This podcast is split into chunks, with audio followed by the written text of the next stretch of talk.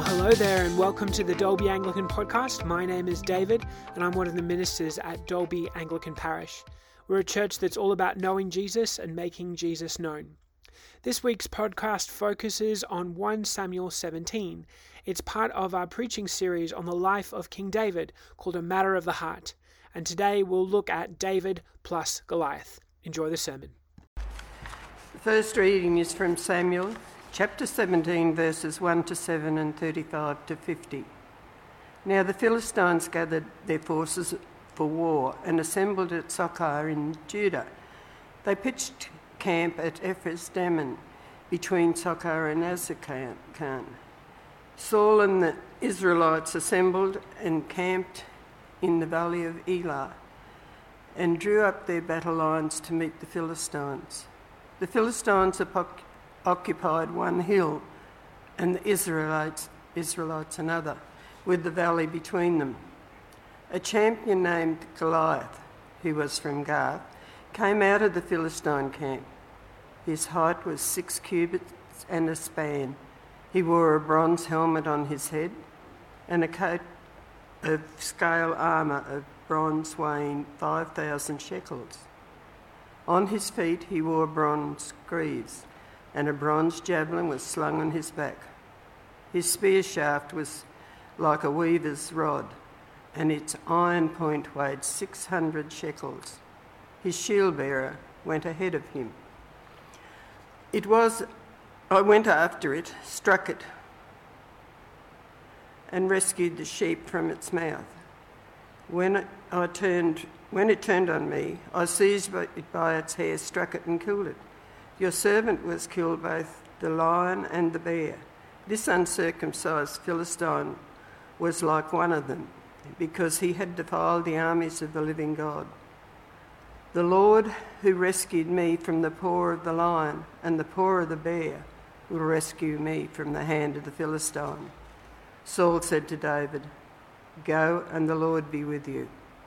Then Saul dressed David in his own tunic. He put on a coat of armour on him a bronze helmet on his head. David fastened on his sword over the tunic and tried walking around because he was not used to them. I cannot go in these, he said to Saul, because I'm not used to them. So he took them off.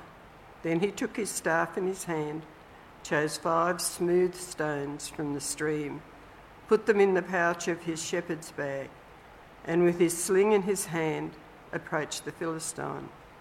Meanwhile, the Philistine, with his shield bearer in front of him, kept coming closer to David. He looked David over and saw that he was little more than a boy, glowing with health and handsome, and despised him. He said to David, Am I a dog that you come to me with sticks? He said,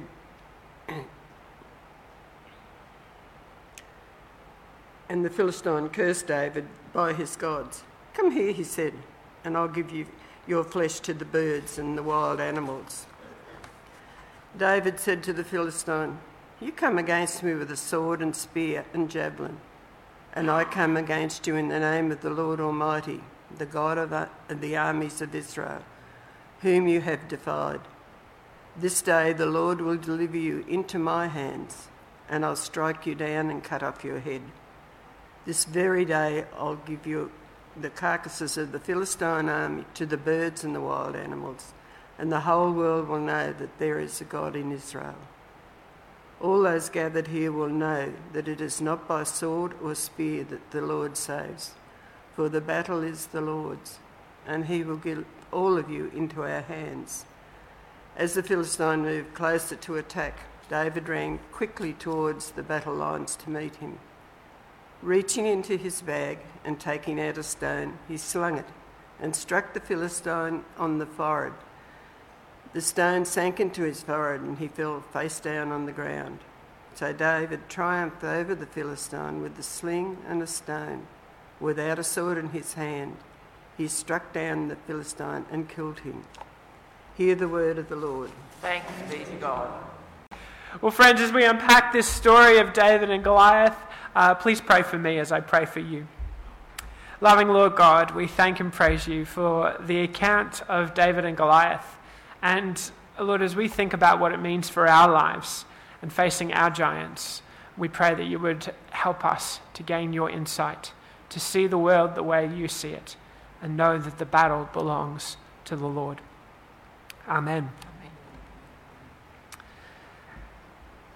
Giants. We all face them. When the doctor calls after a scan with bad news. When your boss asks you into his office and you leave without a job.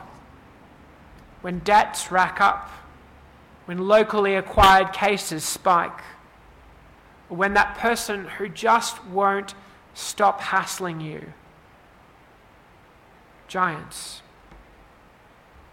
Giants steal our joy and fill us with fear. They cloud our vision and cast their shadows over us. Today we're going to look at someone who took on a giant and won. David and Goliath is one of the most famous children's stories in the whole Bible. My boys have about six children's Bibles, and each of them tell the story of a little shepherd boy who took on a great giant. Unfortunately, the moral of countless books, kids' talks, and sermons is this back yourself, and you will conquer your giants. This understanding sadly misses the point of the whole story. Often, when we just dare to be a David and back ourselves, we fall short. So, what is the point? Right in the middle of the passage, David gets to the heart of the matter. He says this It is not by sword or spear that the Lord saves, for the battle is the Lord's. Or in some translations, the battle belongs to the Lord. So today we'll see how David came to the battle, how he saw the world differently to those around him, and we'll see that it's the Lord who conquers and rescues us from the giants we face. It's a long reading, um, and Meg did a really great job with all the details. But the overarching point of today is that David's story shouldn't point us to the saving power of King David. Instead, it should point us to the true David, our Savior and King, Jesus. So, David came Last week we saw how David became the anointed Messiah king. God had rejected King Saul because Saul wasn't a man after God's own heart. Saul had rejected the Lord's rule and reign over his life, and God's Spirit had left him. The heart in Hebrew thinking uh, was not the center of emotions uh, like it is for us today, but it was the center of the mind the body, and the spirit. God's chosen king was a man after his own heart. This king, unlike Saul, is a king who loves, obeys, and serves the Lord with every fiber of his being. So Samuel does a stealth trip to find this new king, and David is chosen by Samuel. But as we pointed out last week and in the kids' talk, Samuel leaves without giving David instructions about what it means to be king. So David goes back to his sheep. David won't enthrone himself. Instead, he puts God on the throne of his heart and waits on God. In chapter 17, we see that Israel comes across a big problem. Now the Philistines gathered their forces for war and assembled at Socoh in Judah. The Philistines, or the Phoenicians, were Israel's mortal enemies. They lived on the coastal plains and had more food and better technology than the Israelites. This is the dawn of the Bronze Age. And while the Israelites didn't have blacksmiths and smelters to get bronze, the Philistines did.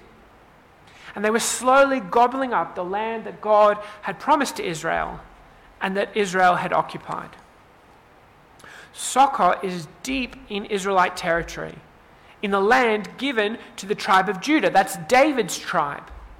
And it's here that the Philistines and Israel battle lines meet. They're perched up on two hilltops with a valley separating them in between.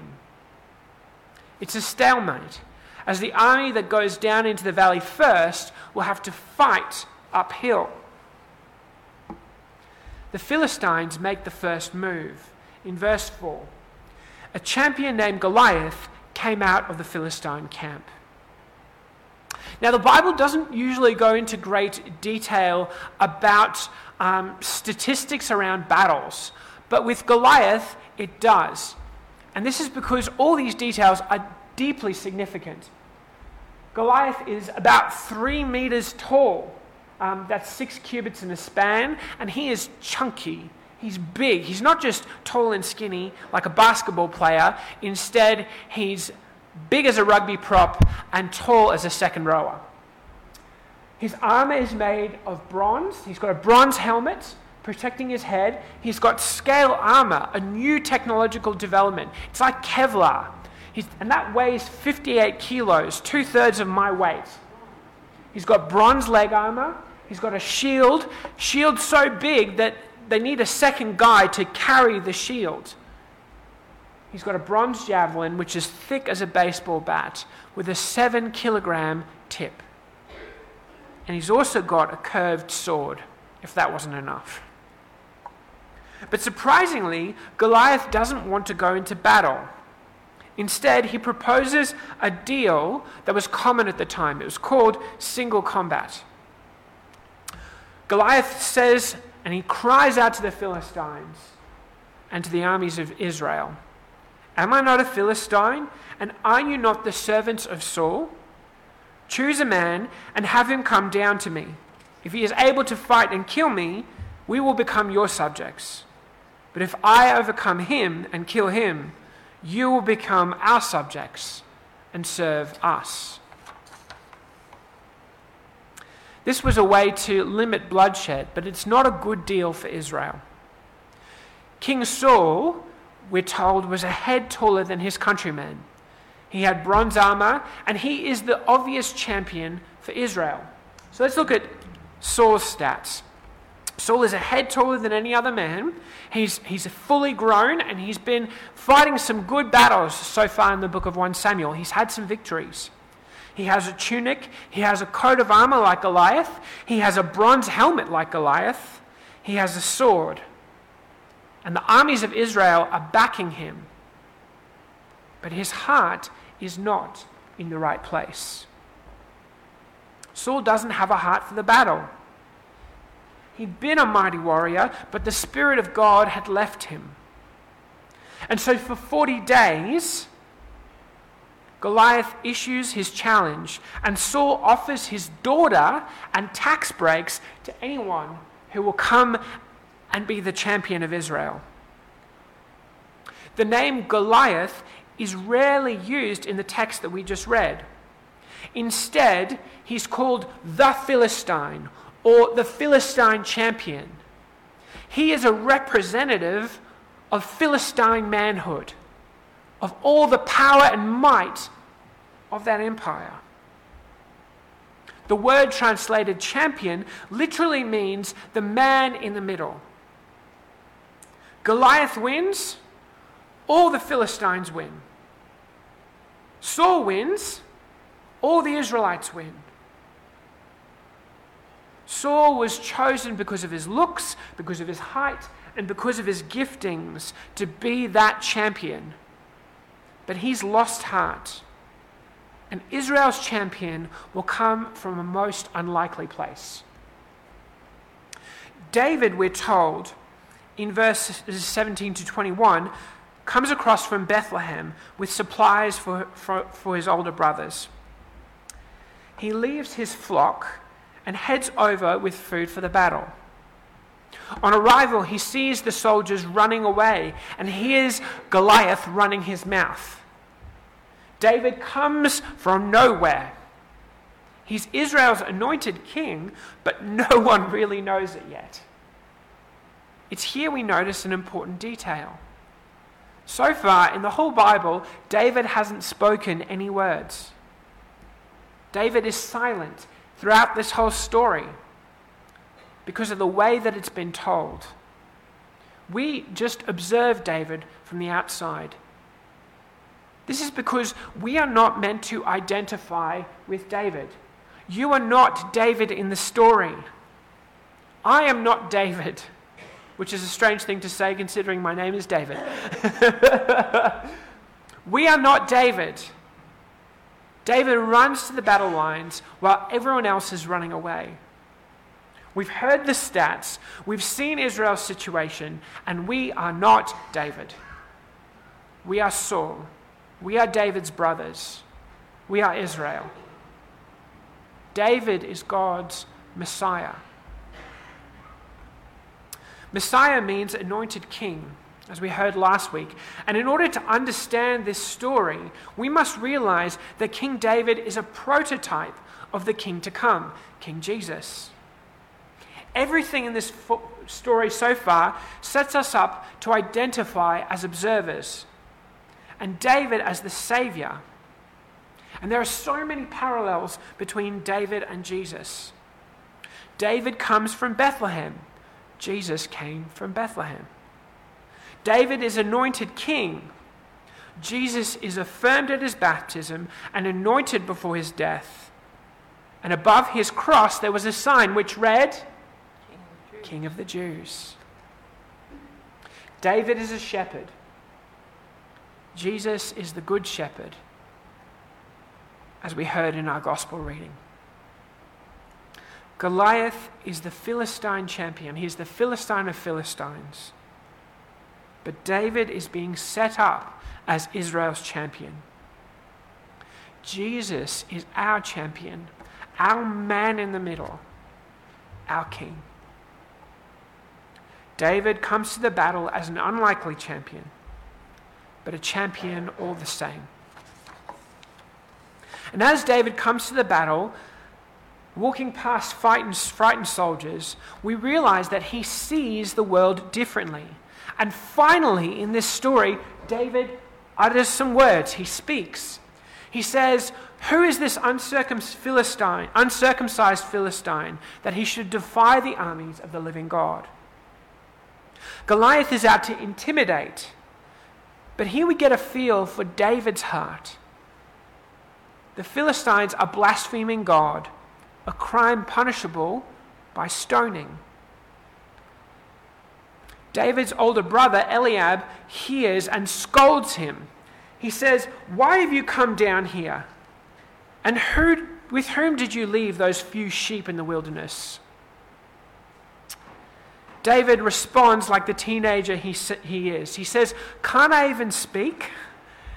It's something a, a teenager would always say. His brother won't hear him, but Saul's men do. And so they bring him to Saul. What David says to King Saul gives us another peek into his heart. He says, Let no one lose heart on account of this Philistine. Your servant will go and fight him. David sees something about this matchup that the reader and those gathered do not. This isn't David versus Goliath. This is David versus God. Saul doesn't think David stands a chance. He's too young, and Goliath is a seasoned warrior. But David points Saul back to the times when God has been faithful to him. He says, The Lord who rescued me from the paw of the lion and from the paw of the bear will rescue me from the hand of this Philistine. The rest is history. Saul says, The Lord be with you. And he tries to put David in his armor, but David won't go out like the kings of the nations. He is God's king. While giants rely on might and look to technology and weaponry, David sees that Goliath is no match for the God of Israel. These are David's stats. He's a young man, he's, he's teenager height. He's, the regular height of an Israelite at the time was probably around five foot, um, a foot shorter than me. And, and David is a teenager, so he's shorter than that. He doesn't fit into Saul's armor. He's a skinny shepherd. He has no armor. All he has is a sling, five smooth stones, and a shepherd's staff. And so, as David approaches Goliath, the giant sees him for the first time. And he says, Am I a dog that you come at me with sticks? Goliath then curses David's God by his God, Dagon. David's final words to Goliath are as powerful as they are revealing about the way he sees the world. I'm going to read the whole thing because it's worth looking into. It's profound, in fact. He says, You come against me with sword and spear and javelin, but I come against you in the name of the Lord Almighty, the God of the armies of Israel, whom you have defied. This day the Lord will deliver you into my hands, and I'll strike you down and cut off your head. This very day I will give the carcasses of the Philistine army to the birds and the wild animals. And the whole world will know that there is a God in Israel all those gathered here will know that it is not by sword or spear that the Lord saves, for the battle is the Lord's, and he will give all of you into our hands. The battle belongs to the Lord, and he will give all of you into our hands. While we often look at our giants through the lens of human power and might, David recognizes that these things are no match for the God of the universe. Here again, we see that David is just foreshadowing Jesus, the true David. Jesus saw the world through God's eyes. When Satan tempted Jesus to give up, Jesus fixed his heart on God. When a storm came up, Jesus trusted his Father and calmed the storm. When Jesus faced his own death in the Garden of Gethsemane, he put his trust, trust in the Lord and said, Thy will be done. Friends, whose side do we want to be on? So often we want to be powerful, clever, and respected. But when we realize that God is in control and God will reign victorious, we recognize that all God asks is that we trust Him.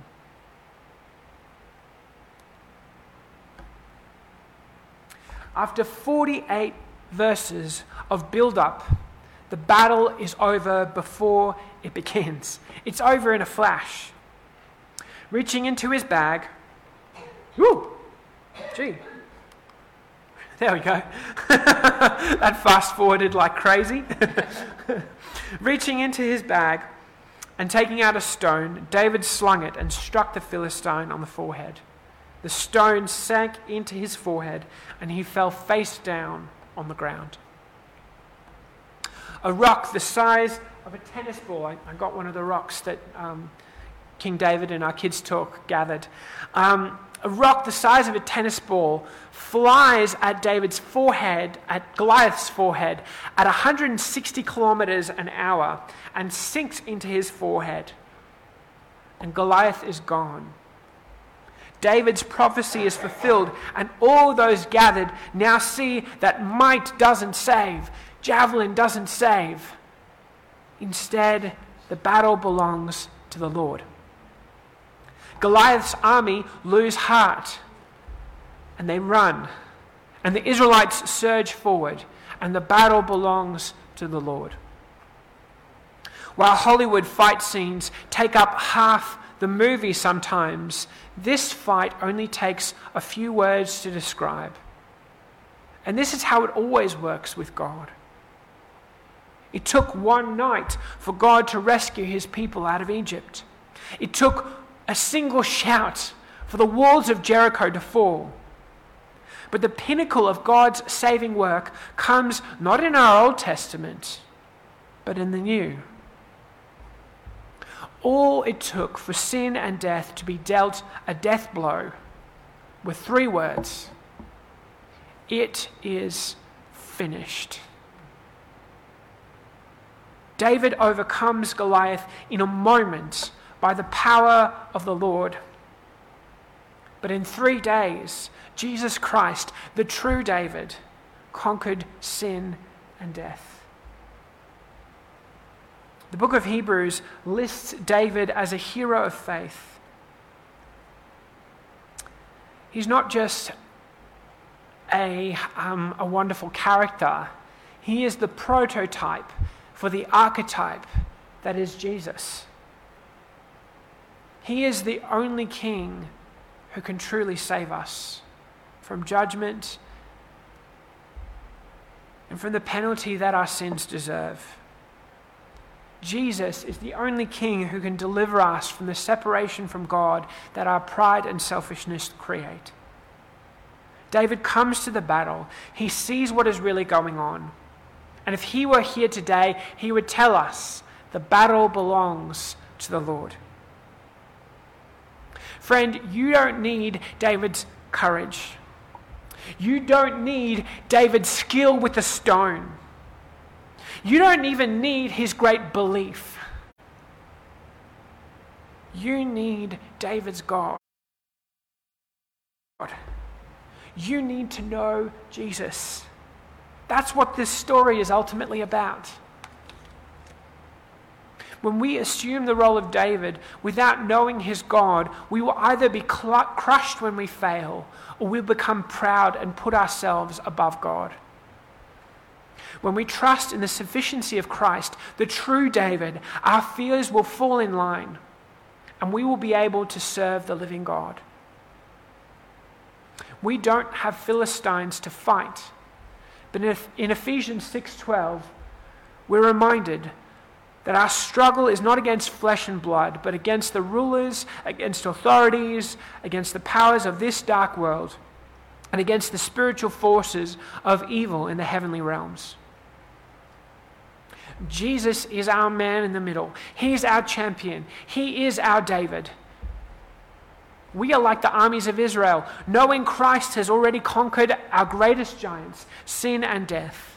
Knowing anything we face in life is not worth our ultimate attention and worship because nothing is greater or more powerful than the living God. Friends, imagine we went into the week ahead like the armies of Israel, knowing that the battle belongs to the Lord. It's our joy to share the glorious news that Christ has won. Sin and death are defeated.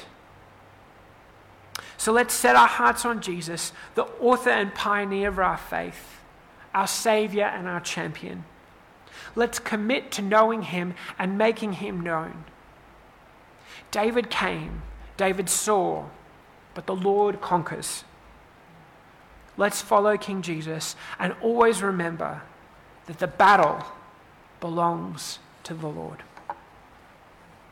In the name of the Father, the Son, and the Holy Spirit. Amen.